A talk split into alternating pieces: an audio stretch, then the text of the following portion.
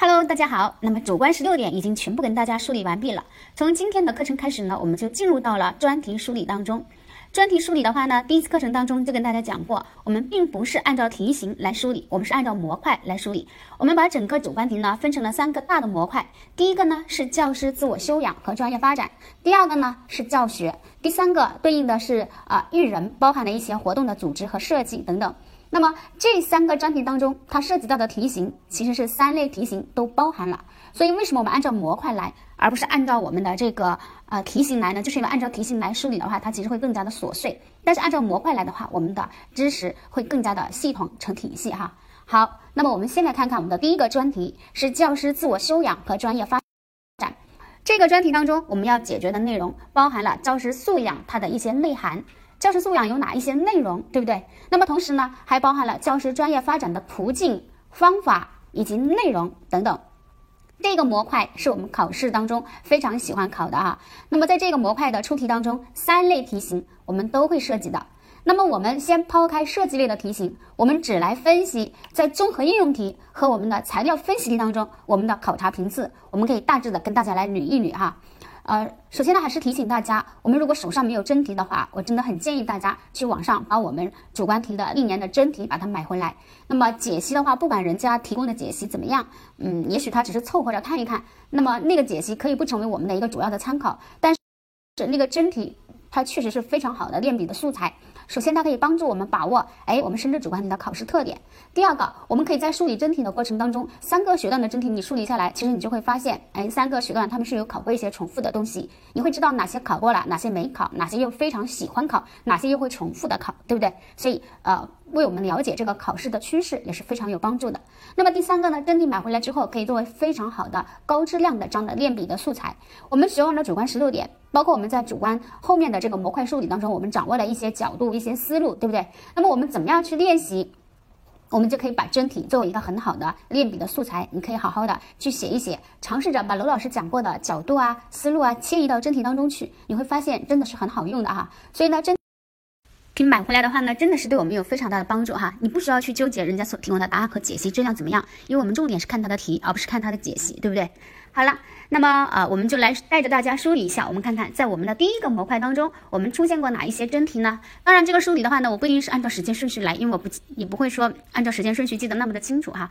我们只是按照我们的这个回忆，我们来看看真题的话，在呃我们的这个教师自我修养和专业发展模块当中，综合应用题，也就是我们的教育论文题，我们考过多少次？算下来的话呢，至少应该考过有七次。我们看看。最近的一次就是我们在上一次一九年六月份的那次考试当中，我们考到了粤港澳大湾区教师的角色定位及自我价值的实现，对不对？你的角色定位其实就是，嗯，怎么样去扮演好教书育人的角色，怎么样去履行好你的职责，其实就是在对应考察教师的素养、好老师等等这一些，对吧？好，那么呃，这是一次了吧？第二次。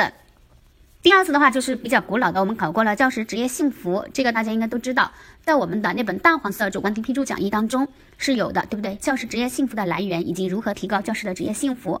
好，第三次我们考到了教师的职业规划，对吧？要我们制定一个教师的职业发展规划。第四次我们考到了是教师的职业准备，他提供的材料是十一学校的选课走班呐等等这样的一则材料。然后问，如果说我们深圳的中学也来推广这种育人模式的话，那么我们教师要做好怎样的职业准备？那么第五次我们考到的是教师的自我更新，提供的材料是那个老是那个在沙漠里面开车，一边打盹一边就到达了目的地，对不对？他问我们教师如何呃进行自我更新。那么第六次考呢，我们是结合我们的传统文化进校园，他问呃我们在应该在哪些方面提升自己的专业素养。第七次考呢，我们也是结合的热点是我们的核心素养的提出，他问我们要培养全面发展的人，教师应该具备的综合素养。好，所以我们可以看下来。这七次的考察都是围绕着教师的素养或者是教师的专业发展，对不对？来出题的，所以这个真的是非常喜欢出题，它出题的频率也是非常之高的啊。那么接下来看看在材料分析题当中，我们三个学段分别考过哪一些呢？材料分析题当中的话呢，高中阶段考察的频率是最高的，它至少已经考察了六次，哪六次呢？呃，我们考过了，他提供了八则这样的材料，我记得应该是六则还是八则材料，对老师的一些描述，然后问我们。体现让我们去概括总结体现了深圳老师怎样的素质特征？那么第二次考呢，我们是考到了我们深圳中学马小平老师的一些事迹，对吧？然后我们体现了怎样的素养？第三次考呢，考到了是美国年度教师罗恩克拉克，也是提供了关于罗恩克拉克教学的一些描述，呃，以及特征的描述，也是为我们体现了教师怎样的专业素养。那么第四次考，我们是考到了工匠精神，就是我们呃，等一下我们呃材料当中也会跟大家讲到的我们的真题哈，我们讲补充讲义当中有这道题，我们到时候会带着大家来分析。他问我们体现了霍老师怎样的工匠精神？那么第五次考呢，我们是考到了叶德元老师的教学个性，也是我们呃讲义当中有的这道题，叶德元老师的教学个性。第六次考，我们是考到了陶行知老师四课堂的故事啊，陶行知老是四颗糖的故事。然后呢，问我们呃对于四有老师内涵内涵的这个理解哈，对四有教师内涵的理解，其实还是在考察教师的素养，对不对？那么初中阶段的话呢，我们应该是考到了两次哈。至少有两次，嗯，最古老的一次是在一二年，他提供的一则材料是老师抽学生耳光的材料，然后让我们结合教师的职业道德啊、教育政策法规以及教师的这个心理调试或者是心理健康这样的角度来作答，那就直接考到了教师职业道德，对不对？那么第二次考呢，也是结合四有老师来考的，问我们如何做一名四有老师。小学阶段的话呢，应该至少有三次。最古老的一次呢，应该也是在一二年，当时是虐童事件出来之后，浙江温岭的虐童事件出来之后，闹得沸沸扬扬。所以我们结合这个热点，也是从三个出题角度来考察大家，就是教育政策法规、教师职业道德以及嗯教师的心理调试。职业道德就属于教师的素养里面非常重要的一个内容，对不对？那么第二次考的话呢，是主题是教学，也是我们里面有的啊，我们这个补充讲义上面有的，就是以这个小兔子。以小兔子啊，围绕这个小兔子，这个学校这个班级所展开的一系列主题式教学，然后他问我们，教师应该具备哪些专业素养？如果我们要作为主题式学习的这个设计者、组织者、参与者，应该具备哪一些专业素养？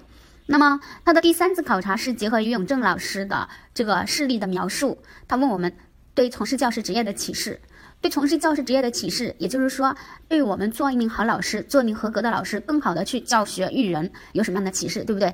其实还是围绕着教师专业发展以及教师素养这些来出的题哈。那么由此可以看出的话，这个模块它在我们的这个综合应用以及我们的材料分析当中出现的这个概率是非常之高的。当然，我们接着后面在梳理的过程当中也会跟大家讲，也会跟大家梳理在我们的设计题当中我们的这个考察的频率啊。所以说这个模块它是重中之重，非常的重要。那么我们就先进入到这个模块的分析当中。这个模块给大家的任务和要求，第一个就是教师素养包含的几大块内容，希望大家能够把它记下来。那么在这里的话呢，其实呃，我们不要求大家在客观里面对于教师的素养你背得多么的熟练哈。主观的话呢，我们把这几个角度掌握好，其实我们就可以应对跟教师素养有关的材料分析题了。所以这是第一个要求要背的几个角度，希望大家把它背下来。那么第二个大家需要完成的就是。我们在整个梳理的过程当中，我们会有一些呃需要大家去进行后续整理的这样的一些任务、这样的练笔、这样的一些作业。那么希望大家课后也能够好好的去完成它哈。首先我们进入到我们的思维导图，大家来看看教师呃自我修养和专业发展。我们要跟大家讲解的第一个内容是教师的素养。在这里呢，我们对教师的素养进行了一个角度的划分，大家可以看一看，我们把它分成了七个这样的角度。那么，我认为这七个角度，我们用来解决跟教师素养、教师专业素养、教师职业素养等等，对吧？教师素质特征这类题，应对这类题，应该是非常的全面了。我们这个教师素养呢，并不是严格的按照我们客观题当中，哎，教师应该具备的哪一些素养来进行的这样的一个讲解啊。我们其实是在众多的这样的材料分析题当中，跟教师素养有关的材料分析题当中，我们提炼总结之后，给大家呃最终精炼出来了这样的七个角度哈。这里呢，其实大家也能够体会到主观和客观的不同了。这是为什么罗老师一直强调主客观应该是同时进行，而不是说你把客观题的知识背熟练了之后，你再来写主观，对不对？我们要求的是，哎，一边练习主观，一边去提炼总结，对不对？因为主观题它不是你去做简答，也不是你去背诵理论，是不是？好，那么我们看看这七个角度，这七个角度呢是非常好理解的。首先，第一个，先进的教育观念，或者也可以是先进的教育理念啊。呃，严格意义上来讲，观念和理念是有一定区别的。这个在我们深圳的 呃这个材料分析当中是考过一次的，那次考试还是考的比较坑啊，因为在那次考试当中，他既问了观念，又问了理念哈。那那道题应该是一五年的五月份，我们的那个综合应用题，它是以北京市十一学校的那个材料作为引子，然后他问，呃，北京市十一学校它的这个课程改革体现了我们国纲，就是国家中长期教育改革发展规划纲要国纲里面的什么教育理念，反映了怎样的教育观？好，然后第三位就是，如果深圳中小学推广这种育人模式的话，那么作为一名什么什么教师，对吧？你应该做好怎样的职业准备？那次考试的话，当学的老师都发懵了，他觉得这个理念和观念怎么去区分呢？这里呢，我们跟大家首先说明一下啊。理念和观念，严格意义上来讲，确实是有区别的。很显然，理念是一个上位概念，就是它是呃这个比观念的层次是更高的，对不对？那么理念的话呢，一般来说，我们有哪一些理念呢？大家大概注意一下，比如说以人为本的理念，素质教育的理念，对吧？全面发展的理念，因材施教的理念，建构主义的理念等等。好，你把这些写在旁边，对吧？这些呢，我们把可以把它称之为理念。那么在这些理念的指导之下，我们就会产生一些相应的观念。所以观念是一个下位概念，它是在理念的统筹和指导之下所产生的。那么观念其实就很好去呃理解了，就是我们经常说的新课改理念下的这个教学观呐、教师观呐、还有学生观呐、还有评价观呐、师生观呐等等这些，这些我们就把它称之为观念，明白吗？所以如果说非要去进行一个这样的区分的话，那么我们就这样去理解它：理念是上位观念，概念是在理念的这个统筹之下，因为对了理念有了这样的具体的。理解，所以我们才产生了相应的观念，对不对？所以理念是用来指导观念的。那么人本主义啊，对吧？人以人为本呐，素质教育啊，建构主义啊，因材施教啊，全面发展呐，这些我们都可以把它称之为理念啊。好，那么这是理念和观念它的这样的一个细微的区别，大家稍微注意一下。如果说考试的时候我们又遇到了这样的，对不对？那么你就没办法非要去区分，那么我们就这样去简单的区分一下。观念的话，就是刚刚讲的那些所谓的新课改的一些相关的观，对不对？好，当然。我们在考试的时候，如果说他不要求我们做这么细的区分，其实我觉得我们也没必要大家把它分的那么的严谨。所以呢，我们的教师的第一个素养，先进的教育观念，或者也可以是先进的教育理念。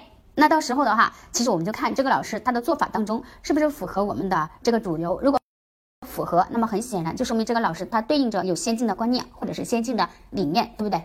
因为只要体现了先进的观念，就必然会体现先进的理念，是不是这个道理？对不对？你有了这个啊正确的这个学生观、师生观，那么你就肯定有以人为本的理念，对不对？你就肯定有建构主义的理念。所以说，观念和理念，到时候大家看看，你觉得写哪一个更恰当，那么你就写哪一个，或者哪一个更直接，体现的更直接，你就写哪一个哈。就注意，只要这个老师的做法是符合主流的，是我们所倡导的，那么这个先进的观念也好，先进的理念也好，就肯定是体现出来的，对不对？好，接着这个老师的第二个素养，第二个角度就是渊博的知识，或者是多元的知识结构。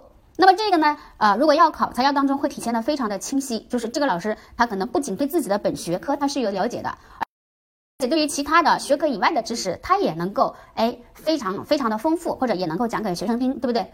比如说曾经有道这样的材料分析题，他讲到的是一个新老师走进课堂的时候，孩子们要恶作剧，所以呢，他们把一只蟾蜍啊，把它放到了这个呃盒子里面。然后像一个礼物一样放到了讲台上。老师走进讲台之后，刚开始走进教室之后，刚开始非常的欣喜，哎，说孩子们为，我准备了礼物。但是打开之后发现是一只蟾蜍，这个老师刚开始也吓了一跳，但是紧接着调整好情绪，那么他就开始哎谈起了我们中国古代历代诗词当中跟蟾蜍有关的这样的诗词，然后谈到了我们生物学里边蟾蜍它的这个呃习性，对不对？还谈到了蟾蜍的一些别名，然后还谈到了蟾蜍的药用价值等等等等。那么这个时候其实他就体现出来这个老师的素养了，对不对？那么它呃，其中一个素养就是多元的知识结构，就它的知识是非常的丰富的，不仅有本学科的，还涵盖了其他的育人方面的，涵盖了其他学科的，对不对？好，这个素养是很好辨别的。那么第三个素养呢，是高超的能力，或者我们把它称之为教育教学的艺术。那么这个高超的能力，能力高超的能力，我们更加强调的是，比如说这个老师的教学的设计能力，对不对？还有说这个老师的嗯，这个班级的管理能力，对不对？还有比如说这个老师啊，他的这个呃，对对这个多媒体的运用，当然也还会有，比如说这个老师的研究能力、班级的组织管理能力、语言表达能力等等这些，都称之为这个老师的这个能力，对不对？高超的能力。那如果是教育教学艺术的话呢，可能我们更加。强调的就是这个老师能够运用他的智慧去处理一些矛盾，处理一些呃突发的情况，处理一些问题，对不对？比如说呃出现了学生的这个恶作剧啊，这个老师怎样去巧妙的化解呀，对不对？等等好，或者老师对语言的运用啊，他的这种幽默呀，我们也可以称之为是他的艺术，对不对？好，所以不管是能力也好，还是艺术也好啊，都是作为教师的第三个素养。那么接下来我们再来看看我们的第四个素养。第四个素养是师德。那么师德的话呢，是我们现在特别强调的一个方面，因为我们强调这个老师加强教师队伍的这个建设嘛，对不对？所以师德的这几个点，我们大家要去注意一下。不仅仅是在客观题当中，我们的师德会经常拿过来考察大家。那么在主观题当中，我们如果说要考得更细一点，我们也可以从职业道德的层面来考察大家，就是给出一些材料的描述，对不对？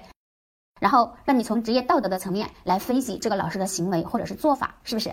好，所以呢，我们就把师德的这六个点，我们来复习一下啊。那么这六个点，大家不仅仅要知道这六个点是什么，大家还需要知道这六个点分别包含了什么。这样的话，考试的时候我们才能够把这六个点区分开来，那么我们做题才能够做的呃比较的准确哈。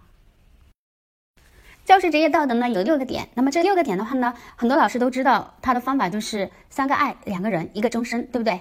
那么三个爱的话，首先爱国守法，爱国守法我们简单回顾一下，这个点呢是比较好去理解的，其实就包含了爱祖国、爱人民、爱党，对不对？贯彻我们国家的教育方针呐，自觉遵守我们的法律法规，这就是守法了，对不对？守的是什么法？我们的法律法规，守的是我们的遵循我们的教育方针等等，对不对？好，这个好理解。那么爱岗敬业，爱岗敬业的话呢，我们都着重体现在什么呢？就是我们的认真备课上课，认真批改作业，认真辅导学生，对不对啊？还体现在我们的奉献，比如说，哎，有的老师虽然退休了，但他还是经常会去啊，他会去一些边远地区去支教，那这其实就有爱岗敬业的精神的体现，因为体现了他的这个乐于奉献，对不对？好，注意哈，认真备课上课，认真批改作业，认真辅导学生，这是爱岗敬业的体现。因为我们最近非常强调的一个作业的话题，包括像杭州等等一些地区都相继出台了政策和文件，就是要求老师要批改作业，不能把批改作业这个呃责任放到。家长的身上不能要求家长为孩子批改作业，那其实这一条它体现的就是，哎，它能够让教师更加的爱岗敬业，对不对？它体现的就教对教师职业道德的这样的一个要求，是不是能够更好的促使教师加强自身的职业道德修养？为什么？因为它能够促使我们更好的履行爱岗敬业这一条，对不对？因为认真批改作业本身就是教师自身的一个工作职责，对不对？所以说爱岗敬业这一条，它其实也可以跟我们现在的批改作业这个热点是可以结合在一起的，对不对？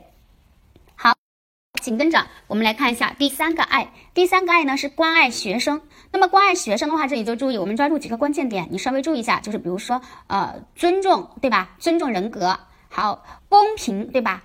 公平、平等、公正嘛，对待学生，所以公平也有。好，那么这里关爱学生，注意，我们还关爱的是学生的还有什么？是安全，还有他的健康，还有他的权益，这里要注意啊。关爱学生，我们这里体现了保护学生安全、关心学生健康、维护学生权益，也属于这个里面的内容，对不对？材料当中，比如说体现了，哎，遇到紧急的这个危险的情况，这个老师的本能的反应，第一反应是去冲过去保护孩子。我们有太多这样的先进事例了，对不对？为了保护孩子，那么这个老师做出了呃很有勇气的决定，比如说他自己。承担了这个危险，但是把希望却是留给了孩子，对不对？好了，关爱学生呢，这里还有很重要的一条，就是不讽刺、挖苦、歧视学生，不体罚或变相体罚学生，这也是属于关爱学生里面的内容啊。所以，老师对学生实施的这种适当的管教或者适当的惩戒，它其实是关爱学生的一种体现，也是老师在履行自己的这个教育教学和管理的这种这种履行自己的职责，对不对？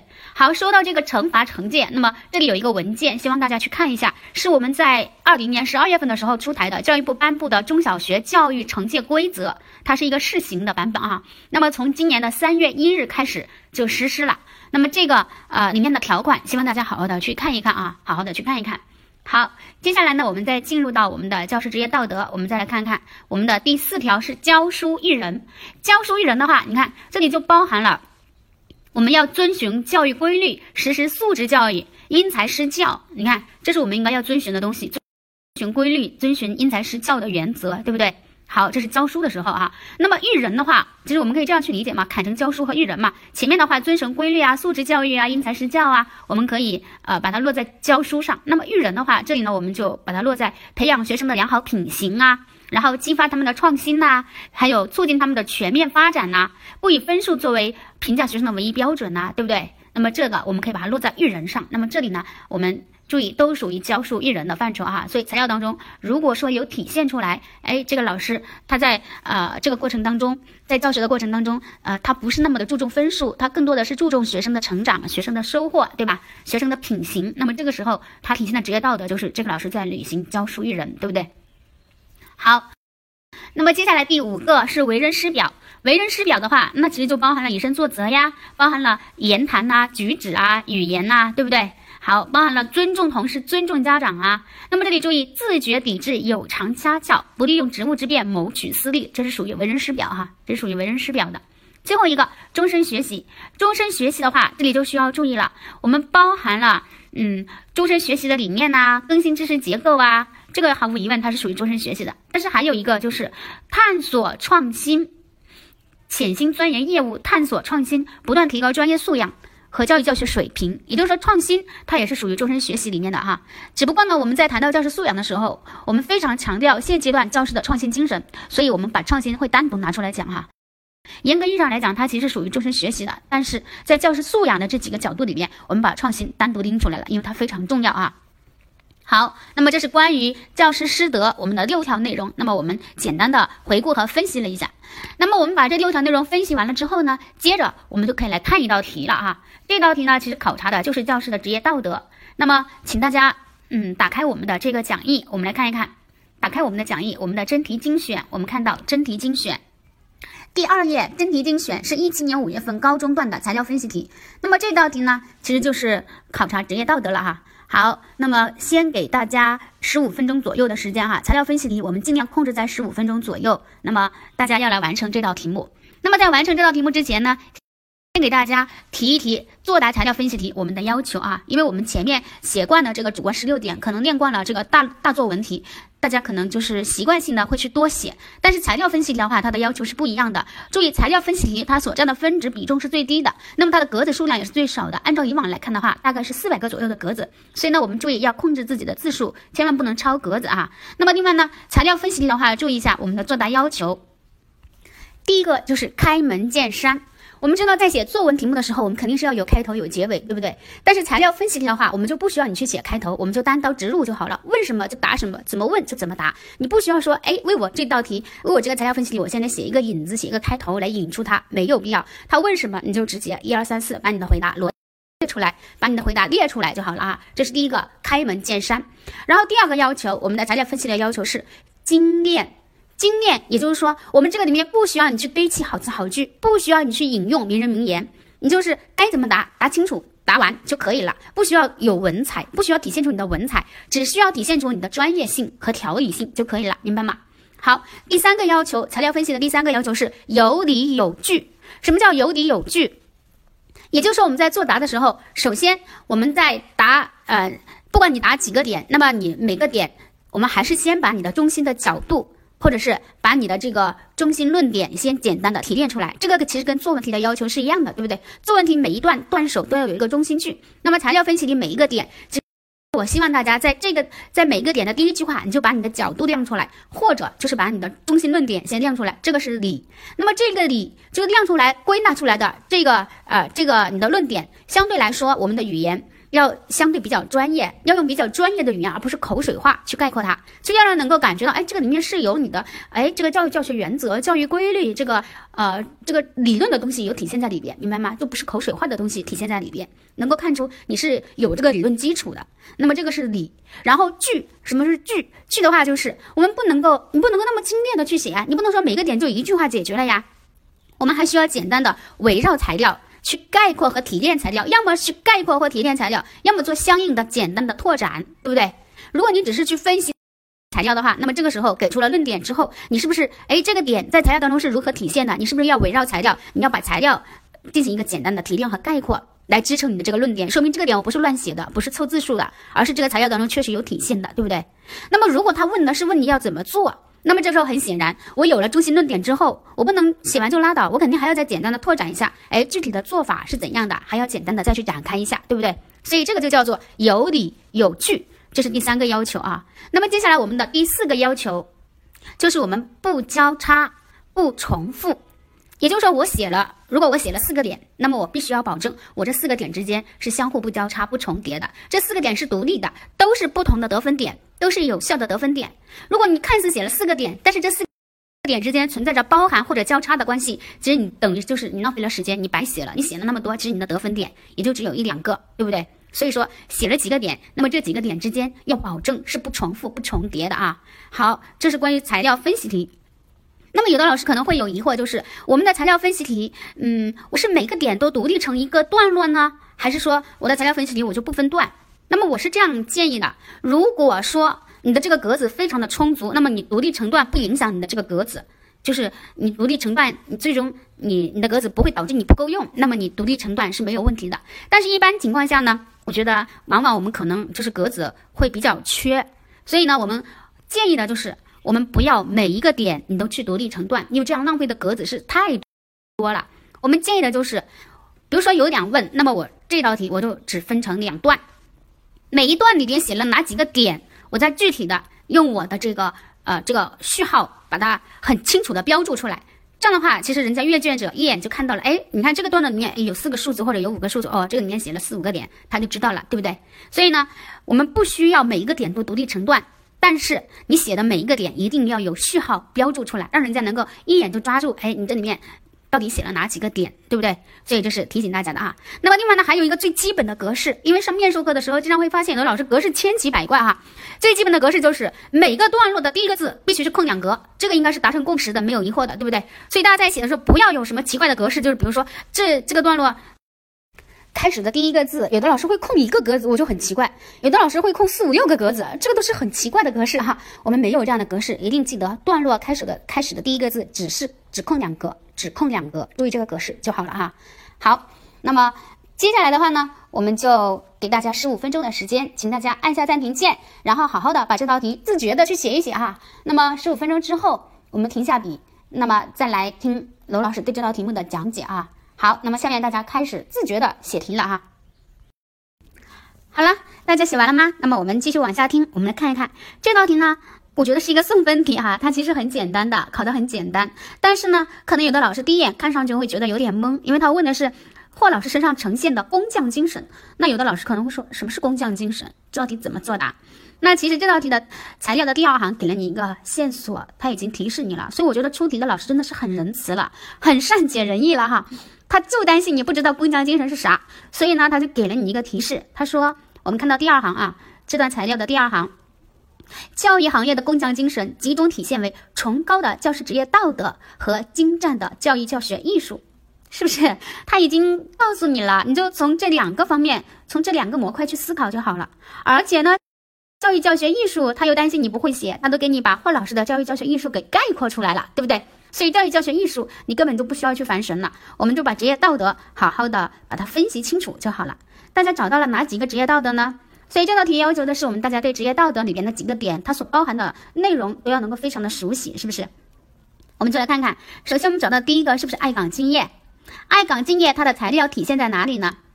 体现在啊我们的第二段是不是？你看面对多次调动的机会，他都婉言谢绝，从未离开过他的学生和教室，以及退休后不顾年迈。那先后到新疆、甘肃等地讲学、上师范课，然后把经验毫无保留的奉献给当地人民。你看这两个事例是不是体现出来他的爱岗敬业，对不对？好，所以在作答的时候，我们作答首先注意一下，有的老师又会有问题了。哎，这个答字要不要写啊？不用写，你写不写没有任何影响，这不成为你纠结的问题，好吗？答字完全可以不写，哪怕你不写，傻子都知道写在答题纸上的就是你的回答，是不是？而且呢，呃，有一些题，比如说设计类的题，如果你写了答字，它可能会影响到你的格式。所以这里呢，我觉得答字完全可以不写，你就直接，你就直接说，呃，材料中体现了霍老师呃以下工匠精神冒号，对不对？然后接下来，那么我们再往下写，第一个就是爱岗敬业一，对吧？序号一，然后爱岗敬业，然后这是论论出来了吧？啊，这是理，有理，爱岗敬业是理。然后呢，论点，论点就要从材料当中来找支撑了。刚刚我们找到了两个。两个论两个这样的论据，对不对？好，我们简单的概括一下啊。你看，一爱岗敬业，好，它是怎么体现的？我们把论据再简单的概括出来，那就是面对多次提拔，霍老师都婉言谢绝，而且即便退休后，他也不顾年迈，多次到边远地区去呃进行讲学与示范，体现了他对教育事业的热爱以及乐于奉献的品质。好，第一个点是不是就出来了？你看，这是我们对材料的一个精炼的概括，是不是？好，接着我们看看第二个点。第二个点很直白，我们看到继续往下，他热爱学生，尊重学生，对所有学生一视同仁。你看，是不是已经已经很明显的在提示给你了，就是关爱学生吧？所以序号二出来，那就是关爱学生。然后论据简单的概括一下，就是霍老师热爱尊重学生，对所有学生都一视同仁，让每一个孩子都能够感受到来自教师的关注与爱。好，这就可以了。你看后面我简单的再加了一句话，就是让所有孩子都能感受到来自教师的关注与爱，其实就是为了防止你这个点写的太过于单调、太过于单薄，不然你就这么简单的一句话，是不是？好，二第二个就写出来了。接下来我们再来看第三个，第三个是在哪里体现出来呢？体现了什么呢？第三个我觉得体现的是，嗯，终身学习。哪里体现了终身学习呢？你看他这里有。谈到他在呃自觉的进行教育改革实验呢，他是一位自觉勇敢的教育改革实验者，对不对？好，自觉的去探索嘛，要改革就肯定是要勇于探索啦，要勇于钻研啦，所以这里应该有体现终身学习。然后呢，再往下，呃，后面还体现了，你看他具有非凡的教育智慧，教育精湛，但从不满足，依然潜心追求。好，什么什么样的境界？你看这就是终身学习的体现，对不对？所以第三个，我们的论。啊，我们的理有理，我们的理论点就是终身学习。我们的据，我们的论据就是刚刚讲到了这两个，那就是霍老师自觉勇敢的进行教育改革实验，而且即便具有精湛的技艺，却依然不满足啊，还会啊探索钻研，对不对？追求更高的境界。好，这就是终身学习就体现出来了，对不对？好，接下来我们看看还体现了什么呢？我们这里还体现了，比如说，嗯，他又深入实施素质教育，培养学生的创新意识，激发学生的创造潜能。你看，这不就是对呃教书育人的表述吗？这是不是就就是教书育人里面的点，对不对？所以接下来我们的第四个点就是教书育人，那就是霍老师遵循教育规律，自觉践行素质教育的理念，激发学生创新精神，呃，促进孩子们的全面发展，这不就行了吗？对吧？基本上是不是就是这几个点？是不是就是这几个点啦？好，当然有的老师可能会说，我觉得还体现了爱国守法呀。对，有体现，哪里体现的？就是在我们讲到的，呃，他不顾年迈，还依然去那些边远地区上师范课。你看，我觉得这里也是爱国爱人民的体现呐，对吧？就他，呃，自己哪怕已经退休了，他还是会，呃，抱着对祖国和对人民的满腔的热情去讲学，对不对？去奉献。所以呢。我们可以把爱岗敬业和爱国守法合并，我们就记住了，记住了理论，我们的理论点是可以合并的。如果论据是一样的，如果论据是一样的，这个时候我们就把理理论点进行合并。所以第一个点就可以写成，第一个就是爱国守法和爱岗敬业，那就可以了，对不对？好，应该基本上就是这几个点。为人师表的话呢，在这里我们倒是没有这个很明显的或者很直接的体现，对不对？我们就把这四个点啊，这五个哈，加上爱国守法，就是五个点，写清楚就好了。好，那么职业道德解决完了，最后我们再来解决精湛的教育教学艺术。精湛的教育教学艺术的话呢，其他地方我们其实看不太出来，但是呢，材料当中很直接的告诉了你，它的教育艺术是什么呢？就是形成了激励、赏识、参与。期待的教育艺术，我觉得把这个点作答出来，这里的分数应该就差不多了。所以我们的第五个序号就是激励、赏识、参与、期待的教育艺术。好，当然你不能只简单的写这一个，对不对？就是你不能简单的只有这么一个句子，这个点就结束了。我们说过要有理有据呀。好，这里理出来了，但是论据的话呢，材料当中并没有直接的语言描述告诉我们他是怎么样对孩子进行激励、赏识、参与、期待的，对不对？所以这里呢，我们就需要自我去发挥一下。我们简单的可以去发挥一下，哎，写一下。这个它的这个教育艺术有什么样的作用，对不对啊？或者说可以达到什么样的效果？我们简单的去呃拓展一下就可以了。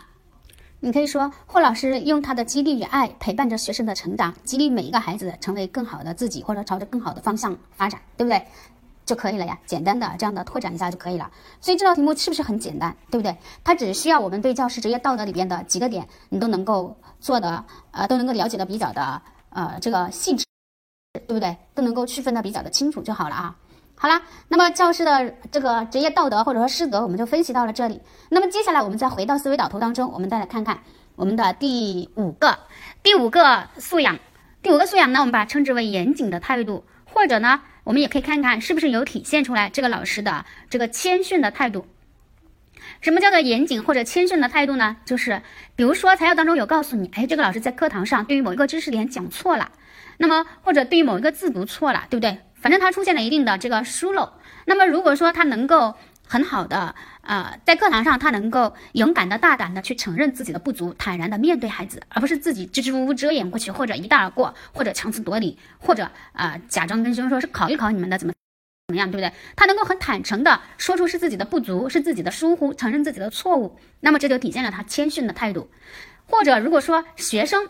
哎，发表了某一些见解，或者听说了某一些观点，这个老师能够虚心的去跟孩子请教，对不对？这也是谦逊的态度的体现。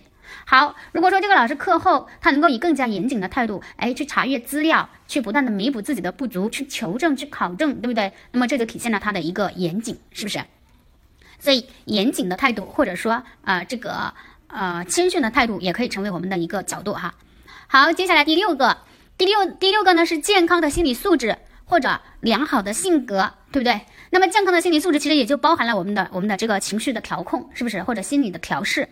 比如说，如果材料中告诉你，嗯，就是我们刚刚举的那则材料，就是那个老师，哎，被学生的那个蟾蜍吓了一跳，但他没有生气。那么他接着就很自然的跟学生讲起了跟蟾蜍有关的知识等等，对不对？那么这里其实体现出来就是这个老师健康的心理素质，或者是良好的心理调试能力。就当遇到这种突发或者遇到这种能够让他愤怒的事情的时候，这个老师不会大发雷霆，对不对？而是会克制自己，会整理好、调整好自己的情绪，会管理好自己的情绪，对不对？这就是健康的心理素质的体现。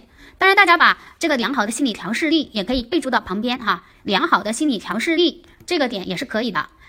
好了，除了这个之外，还有良好的性格。良好的性格就是，比如说这个老师的幽默呀、开朗啊、乐观啦、积极啊，如果在材料当中能够得到体现，那么我们就可以从良好的性格这个层面来作答，是不是？好，最后一个点是创新精神。创新精神的话，其实我们刚刚说过，它应该是属于我们的终身学习里边的一个小点，但是我们单独拿出来，因为这个点非常重要。我们现在强调要培养学生的创新精神。但是我们也强调，作为老师，我们也要学会去尝试着创新。尤其在我们现在一个互联网加人工智能啊等等这样的一个时代当中，更离不开老师教学的创新，是不是？所以说，创新它是非常重要的。如果材料当中有体现出，哎，这个老师他不墨守成规，他能够哎巧妙的将传统与现代相结合，对不对？或者他能够去进行相应的改变，去大胆的做出相应的调整等等，进行大胆的尝试在教学中，对不对？这都属于这个老师的创新精神的体现啊。好了，那么这一些就是关于教师素养的七个点、七个角度。希望我们大家能够把这七个点好好的记下来。对于应对我们教师素养相关的材料分析题，我觉得呃是绰绰有余了哈。那么这里呢有两道跟教师素养相关的材料题，都是真题，可以作为大家很好的练笔素材。是哪两道呢？啊，我们的我们还是看到我们讲这个讲义的第二页，第二页啊，乌申斯基的这道题。乌申斯基的这个教学个性，以及接下来那个小兔子爱丽丝的这道题，这两道题呢都是非常好的练笔素材，是需要大家自己去写的啊。那么同样的，每道题给大家十五分钟的时间，给大家十五分钟的时间。那么大家可以把它作为今天这次课的作业，或者呢，也可以作为你现在就可以去进行的一个练笔。大家先写，把这两道题写完之后，我们再继续来听龙老师对这两道题的讲解，看看我们的那几个素养。在这两道题当中是如何去运用的啊？好了，首先呢，我们看到讲义的第二页真题精选二，这是高中的一道材料分析题。那么我们来看看这道题目，它问的是叶德元老师的教学个性，对不对？好，第二问是结合我们的教学实际，谈谈如何塑造自己的教学风格。第二问呢，我们暂且不讲，我们把后面的这个专业发展全部都讲完之后，我们再回过头来看第二问。那么现在呢，我们是着重的来看第一问。第一问的话呢？对于教学个性，刚开始看到这道题目的时候，很多老师会发懵，不知道教学个性有哪一些，不知道该怎么去写。那么通过这道题目呢，其实我是想跟大家讲解一个在主观题作答里面很重要的这样的一个思这样的一个思路或者说思维，叫做概念的结构。也就是说，在答主观题的时候，有的时候他提问的这个词语或者角度，可能有的老师看上去不太明白。比如说教学个性，那么我们。其实没有哪一本书或者我们看过的、准备过的这个客观的复习资料里边，没有哪一本书、没有哪一个知识点是专门的来讲解老师的教学个性有什么，包含哪一些的，对不对？或者说我们也很少看到，就是教学个性它的内涵有哪一些，所以有的老师拿到这道题的时候会有点发懵。那么这道题目呢，我们呃先从概念结构的这个角度来帮大家解决问题哈，然后我们再来看看角度的迁移。我们会发现，不管是从概念解解构的这个角度去作答也好，还是从角度的迁移去作答也好，其实殊途同归，最终达到的点都是一样的。不信我们来看一看啊。首先我们来解构一下这个概念，教学个性我们是不知道的，但是个性知不知道？我们普通心理学里边对个性是不是有过很详细的讲解？相信郭老师啊，听过郭老师课了，大家应该都能够非常清楚的知道，我们的个性它包含了个性倾向性和个性心理特征，对不对？那么接着我们可以在草稿纸上，大家呃稍微来写一写，简单的写这么几个点。你看，个性倾向性包含了需要、动机、兴趣和价值观等等这些，对不对？个性心理特征就包含了能力、气质、性格等等这些。好，我们把这几个点先写在自己的草稿纸上。这是我们从普通意义上来说，个性它包含的东西。那教学个性不就是这些个性要打上什么的色彩呀？打上教学的色彩，对不对？嗯，打上教学的符号。那这个其实就很好去引申了呀。那么我们就对应着来看一看啊，我们就看看这个里面有没有讲到叶老师的教学动机啊，还有他教学的这个兴趣啊，他的需要啊，好像没有，对不对？材料里面没有提到动机、兴趣、需要这些。但是观有没有？他没有强调叶老师比。成怎样的价值观？但是这里面有个跟观相关的，就是他教育的观念，是不是？他这里面是不是讲到了？我是真不在乎学生的成绩，在乎的是学生在三年收藏了什么。那么从这里可以看出来，他是不以分数作为衡量学生的唯一标准，他更加注重的是学生的收获以及他们所获得的成长。这是一个非常先进的教育观念，是不是？这其实就是这个叶老师先进的这个教育观呐、学生观啊，还有评价观的一个具体的体现，是不是？好，所以这是第一个点，就是体现了先进的教育观念。那就是叶老师不以分数和成绩作为衡量学生的唯一标准，他更加在意的是学生呃的收获以及在学习过程中所获得的成长，对不对啊？体现了科学的这个教育观呐，还有这个呃学生观、评价观，对不对？好，当然你。如果具体也不知道是什么样的观，没关系，你就先进的教育观念就可以了，是不是？好，接着我们再来看看个性倾向性的几个点分析完了之后，我们再回到个性心理特征里边的能力、气质和性格，我们来对应一下。首先看看能力有没有体现呢？哎，当然有体现啦，材料当中就很明确的讲到了呀，他是具有很高超的教育教学能力的，对不对？比如说啊，赛课时别人不敢用的幽默言辞，他信手拈来，插科打诨，甚至大胆调侃评委，这其实都是他对语言艺术、对语言表达能力的。哎，的集中的体现，对不对？所以说，高超的教育教学能力是有体现的。作为第二个点，对吧？这是我们的理。然后句呢，再简单概括一下材料，那就是叶老师具有很强的语言表达能力，对不对？课堂中对于一些幽默言辞，他能够信手拈来，对不对？好，这是很呃高超的这个教育教学能力，是不是？好，接下来再看气质和性格，气质和性格这两个呢，我们就要去去区分一下，对比一下。你觉得是写气质还是写性格呢？当然，我觉得肯定是去写性格，因为气质没有好坏之分，对不对？那性格它是有好坏之分的。很显然，它这里体现的是好的，他的幽默呀，他的激情啊，对不对？这都是好的呀。所以说，我们从性格的层面来写啊。而且气质的话，我们也没有办法把一个人就是直接的归为完完整的或者完全的纯粹的归为是哪一种气质类型，对不对？所以呢，我觉得我们用性格可能会更妥当一点。这里呢，我们的第三个点就是良好的性格，良好的性格就体现在他的这个嗯。麻辣呀，这个张牙舞爪呀，对不对？他的这个激情啊、感染力呀、幽默呀，都是属于良好的性格呀。所以接下来我们第三个就是良好的性格，那就是叶老师不仅呃非常幽默，而且课堂他的课堂他的课堂也具有呃也非常或者也极具激情和感染力，对不对？也极具激情和感染力，因此原本为五十人开设的选修课吸引了大量的学生前来学习。好，这就是性格。你看这三个点，对不对？基本上我们就是从我们的这个概念结构的角度来作答的，那么都可以答得非常的准确，是不是？角度都非常的清晰。好，当然这里呢，材料当中还送了你一个角度，送了你一个什么角度呢？他所在学校的副校长这样评价他：叶德元是在践行生活及教育，他用生活去丰富课堂，有非常创新的视角。哎，看到两个字了吗？创新。所以接着你还可以写一个创新的精神，对不对？这是材料送给你的吧？创新的精神，那就是啊，我们的。概括一下材料，我们的论据就是叶老师自觉地践行生活及教育，能够用生活去丰富课堂，使他的教学更加的啊新颖且有趣味性。好，这就可以了。创新，你看四个点是不是？当然，这是从我们的呃这个概念结构的角度，我们得出来的作答的思路。那如果说我们从教师素养的七个角度，我们来迁移的话，你看是不是还是把那七个点迁移进来？新型的教育观念我们答了没有？答了，对不对？好，渊博的知识。或者是多元的知识结构，在这里的话呢，其实我觉得它不是作为一个很重要的得分点。如果说你要写，那么它有一个这样的依据，它不是非常直接，但是也可以作为你的理论，作为你的这个论据，那就是别人不敢用的幽默言辞，他信手拈来。为什么能够做到信手拈来？就是因为其实他的知识是很渊博的，所以在课堂当中他才能够对幽默言辞信手拈来，对不对？这个点其实它不是一个很重要的得分点啊。好，那么接下来高超的能力或者教育教学艺术，我们是不是也写了呀？对不对？是不是也写了？好，包括我们看看，呃，这个健康的心理素质或者良好的性格是不是也作答了？创新的精神是不是也答了？对不对？是不是就差不多了呀？你看这是不是从啊我们的这个角度迁移的层面，是不是？所以在作答这道题的时候，我们有两种方法去解决它。第一个方法就是我们沉下心来，你不知道的概念，你看不明白的提问，你要相信别人也看不明白，所以你不要慌。我们先想一想，能不能对这个概念进行解构？如果可以，我们从概念解构的层面来解决它；如果不行，那么我就想想看有没有什么样的角度可以迁移进来。所以我们就切换到第二种解题思维，就是我们从这个迁移的层面，我们从角度迁移的层面来解决它。这里问的是叶德元老师的教学个性，那教学个性很显然就是他的教学当中，哎，体现了他自身的什么样的特点，对不对？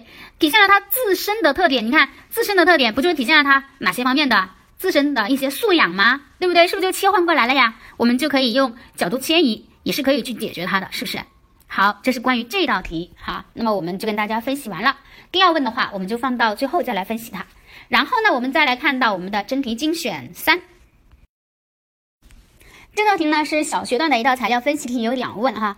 第一问的话呢，他说，请根据材料分析主题式学习的特点。好，这里呢，呃，就希望大家注意一下提问哈。我们来区分一下这两种提问有没有区别。第一种是，请根据材料分析主题式学习的特点；第二种是，请根据材料分析该主题式学习的特点。请大家品味一下这两种提问有没有不同？为什么要做一个这样的区分？就是我担心我们有老师在作答的时候，很有可能就是按照第二种提问，就是分析该主题式学习的特点来作答的。显然这两种提问是不一样的。分析主题式学习的特点，这是一种呃概括层面的，对不对？就是所有的主题式学习都要有这样的特点，是不是？如果说分析该主题式学习的特点，那么很显然这是一个更具体层面的。所以你在概括材料的时候，你就可以提到小兔子爱丽丝，你就可以提到这一些，对不对？但是我们问的是主题式学习，所以在概括材料的时候，大家就。呃，在概括材料的时候，就尽量的不要提到小兔子呀、爱丽丝啊等等这样的一些具体的描述了，对不对？好，那么这是从提问来看，提醒大家的要注意审题。好，我们看看这里有两问，第一问是分析特点，第二问是呃问专业素养，就是教师作为主题式学习的设计者啊、组织者、参与者，应该具备哪一些专业素养？我们先来解决第一问。第一问的话呢，我们注意一下。我们问特点，特点的话呢，这里给大家一种比较好用的、实用的作答思路，就是问特点类的题，我们都可以用什么什么性，尝试着用什么什么性去概括它哈。这是答特点的时候，我们可以用的一种比较实用的思路。那么我们就来看看第一问，主题式学习有什么特点呢？我们会看看，比如说这里我们提到了语文、数学、美术，对吧？等等各个学科，所以这里是不是体现了一个跨学科性或者综合性，对不对？好，第一个特点，我们的序号一出来就是综合性，那就是学生围绕某一主题，针对不同学科来开展相应的活动，需要综合运用多学科知识，打破了学科之间的壁垒或者是界限。好，这就是第一个性就出来了，对不对？所以你看这里我会不会具体到啊，语文老师、数学老师、美术老师等等这样的一些很具体的表述啊？不会，试试？我们是一个高度的概括。好，接下来我们再来看看第二个性，我们就注意看材料当中，你看孩子们写。那数学呢，就是孩子们为他量；美术就是孩子们来画，对不对？音乐就是孩子们编。你看，所以这些都体现出来谁在做？学生在做。所以第二个特点就是主体性，是不是？主体性，那就是学生是主题式学习的主动学习者，对不对？那么或者说主题式学习会注重调动学生参与的积极性，充分的发挥学生学习的主体地位，对不对？好，促使其主动的去尝试，主动的参与活动，或者主动的去建构自己的知识体系，对不对？都可以啊，这是主体性的体现。好，接下来我们再来看看，这里面还有，比如说，嗯，师呃有讨论，对不对？还有师生以戏剧表演的方式展示了学习成果等等，这里就体现出来了一个合作性，对不对？是不是合作？有讨论呐，有师生的表演呐，等等，这就是一种合作。那就是强调师生围绕教学主题进行互动、合作与对话，来共同完成主题的学习，或者是来共同完成主题的相关任务，对不对？这是不是合作性？好，我们再往下，我们看看材料当中还提到了，比如说，呃，学校组织这个逃生演习呀，对不对？那么这个逃生演习的话，其实是不是给他提供了给学生提供了一种具体的情境，对不对？是不是就会更加的有趣？所以我觉得第四个你也可以写成情境性和趣味性，是不是都可以啊？情境性或者趣味性或者生活性或者实践性，是不是都可以啊？对不对？那么主题式学习会为学生创设真实的生活情、真实的情境，呃，比如说将书本学习与生活实际联系起来，对不对？都可以啊。啊，情境性，我觉得差不多，你把这四个四个性一写，应该就差不多了，可能就差不多了，对不对？当然也有，比如说全面性，我觉得也是可以的呀。因为主题式学习，它不仅仅会呃帮助学生去掌握知识、提高能力，而且在学习的过程当中，它也会促进孩子们对方法的掌握呀，也会促也会培养他们良好的情感态度、价值观，对不对？这是不是一个促进学生全面发展的过程啊？所以这也是可以写的，对不对？好，把这四五个点一写，第一问就很充实了，对不对？好，接着我们来看第二问：教师作为主题式学习的设计者、组织者和参与者，应该具备哪一些专业素养？